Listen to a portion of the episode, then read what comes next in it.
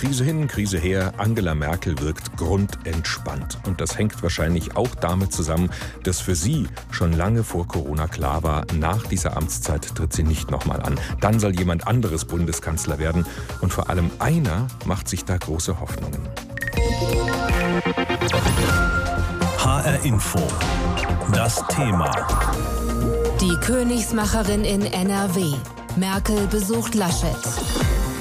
Eigentlich hat die C D U schon im April entscheiden wollen auf einem Parteitag, wer neuer Parteichef werden soll und damit auch Kanzlerkandidat. Aber wegen der Corona-Krise hat die C D U diesen Parteitag verschoben. Es gibt dafür auch immer noch keinen neuen Termin. Die Debatte darüber, wer der beste Kanzlerkandidat ist, die lässt sich allerdings nicht so einfach verschieben. Die ist munter weitergegangen, mehr denn je sogar in der Corona-Krise. Und mittlerweile kreist eigentlich alles um die Frage, welcher von den beiden Ministerpräsidenten Kanzlerkandidat wird. Armin Laschet aus Nordrhein-Westfalen oder Markus Söder aus Bayern. Und dabei spielt Merkel natürlich auch eine Rolle. Vor einem Monat hat sie Söder besucht und er hat sie auf Schloss Herrenchiemsee empfangen, ist mit ihr Kutsche gefahren. Heute gibt es ein Kontrastprogramm in Nordrhein-Westfalen. Da besucht Merkel das Landeskabinett und danach das UNESCO-Welterbe, die Zeche Zollverein in Hessen, in Essen. Was das soll und was das möglicherweise alles aussagt, darüber habe ich vor der Sendung mit Martin Florack gesprochen, Politikwissenschaftler an der Uni Duisburg-Essen. Herr Florack, da wird Merkel rumgeführt wie ein Staatsgast aus dem Ausland. Wieso eigentlich? Ich meine, das kennt sie doch alles. Ja, sie muss auf Äquidistanz achten. Das heißt, sie muss gleichen Abstand zu allen wahren. Sie war in Bayern, deswegen muss sie förmlich jetzt nach Düsseldorf, denn sie stattet ja damit sowohl Armin Laschet einen Besuch ab, aber man darf auch nicht vergessen, dass der Zweite im Team äh, Herr Spahn ist. Und insofern gilt es da jetzt tatsächlich sozusagen Augenhöhe zu bewahren und sich vor allen Dingen auf keine Seite zu schlagen. Denn eins ist klar, Angela Merkel wird sich versuchen, aus allem rauszuhalten, was irgendwie nach der Regelung ihrer Nachfolger ausschaut. Und aus der Sicht von Laschet bzw. vor einem Monat Söder ist das dann so ein Schaulaufen mit der Kanzlerin, kann man das so sagen? Ja, man sieht ja auch, dass im Moment die Umfragewerte der C D U, die so extrem gut sind, ja auch was mit der Kanzlerin zu tun haben, weil sich ja im Prinzip im Moment niemand vorstellen kann, dass sie nicht mehr Kanzlerin ist. Hm. Insofern verleitet das dazu und lädt förmlich dazu ein, sich auch im Glanz dieser tollen Werte und auch dieser Zustimmungswerte und dieser Krisenmanagerin da zu sonnen.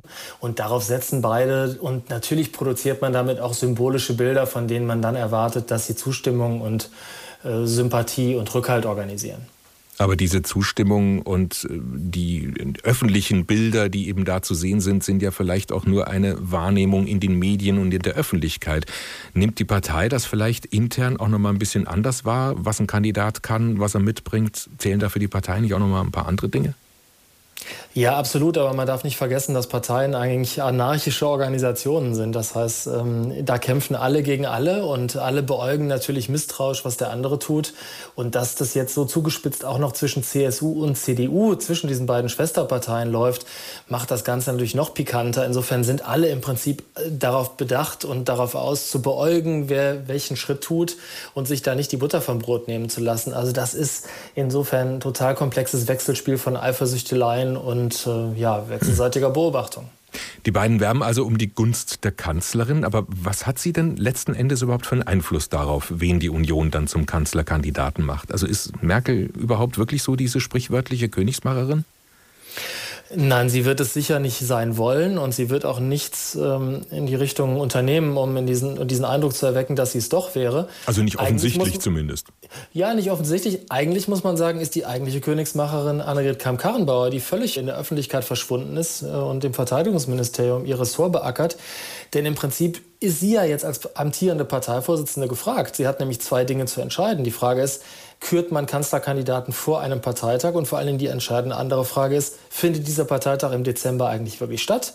Denn er muss nicht stattfinden. Sie kann auch im Amt bleiben und versuchen vielleicht, sich mit Söder auf die Frage zu verständigen, wer denn da die Kanzlerkandidatur übernimmt. Und man könnte theoretisch, das wäre völlig unproblematisch, die Wahl des Parteivorsitzes der C D U auf die Zeit nach der Bundestagswahl verschieben. Also insofern, wenn man nach Königsmacherinnen sucht, dann wäre eigentlich Kramp-Karrenbauer diejenige.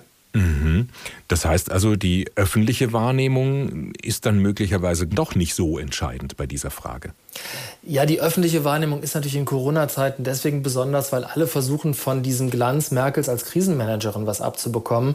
Denn dieses Schaulaufen von Laschet und äh, Söder, was wir in den vergangenen Wochen einerseits erlebt haben, aber was natürlich auch permanent in jeden ihrer Schritte hineininterpretiert wird, ist ja genau das Abklopfen beider äh, daraufhin, ob sie in der Lage sind, Krise zu managen. Und wenn man sich dann mit Merkel, die unbestritten diese Funktion in ganz vielen Politikfeldern und zu vielen Zeiten ihrer Kanzlerschaft wahrgenommen hat, wenn man sich da in ihrem Glanz schmücken kann, ist es eine Einladung, die im Prinzip niemand ausschlagen wird.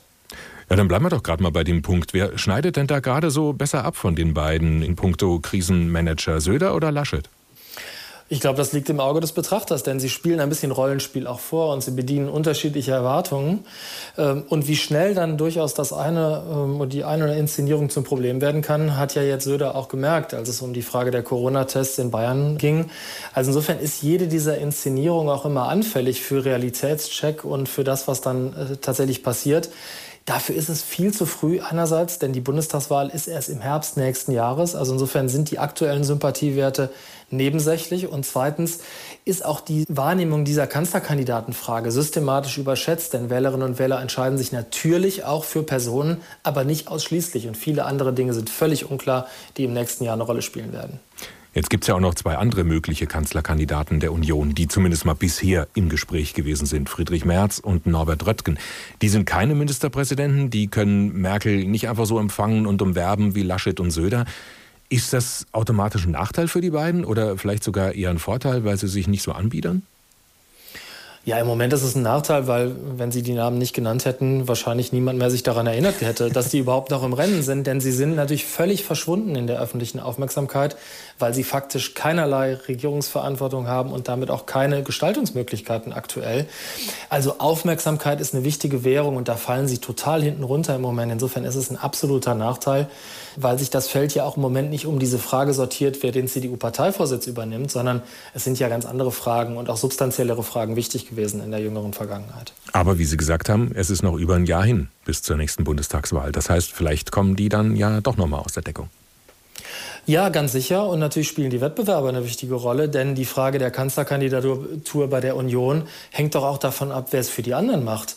Bei der S P D wissen wir es jetzt mit Scholz, aber auch die Grünen haben diese Frage noch zu klären für sich.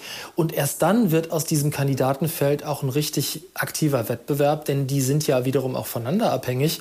Und es macht einen gravierenden Unterschied, ob jetzt beispielsweise äh, Laschet gegen Scholz und Baerbock antritt oder ob wir es mit Habeck, äh, Söder und wem auch immer zu tun haben. Sagt Martin Florack, Politikwissenschaftler an der Uni Duisburg-Essen. Wir haben gesprochen über Merkels Besuch heute in Nordrhein-Westfalen, mit dem sich vor allem Ministerpräsident Armin Laschet in ein gutes Licht rücken will als möglicher Kanzlerkandidat der Union. Die Königsmacherin in N R W, Merkel besucht Laschet. Das ist das Thema heute Morgen bei uns.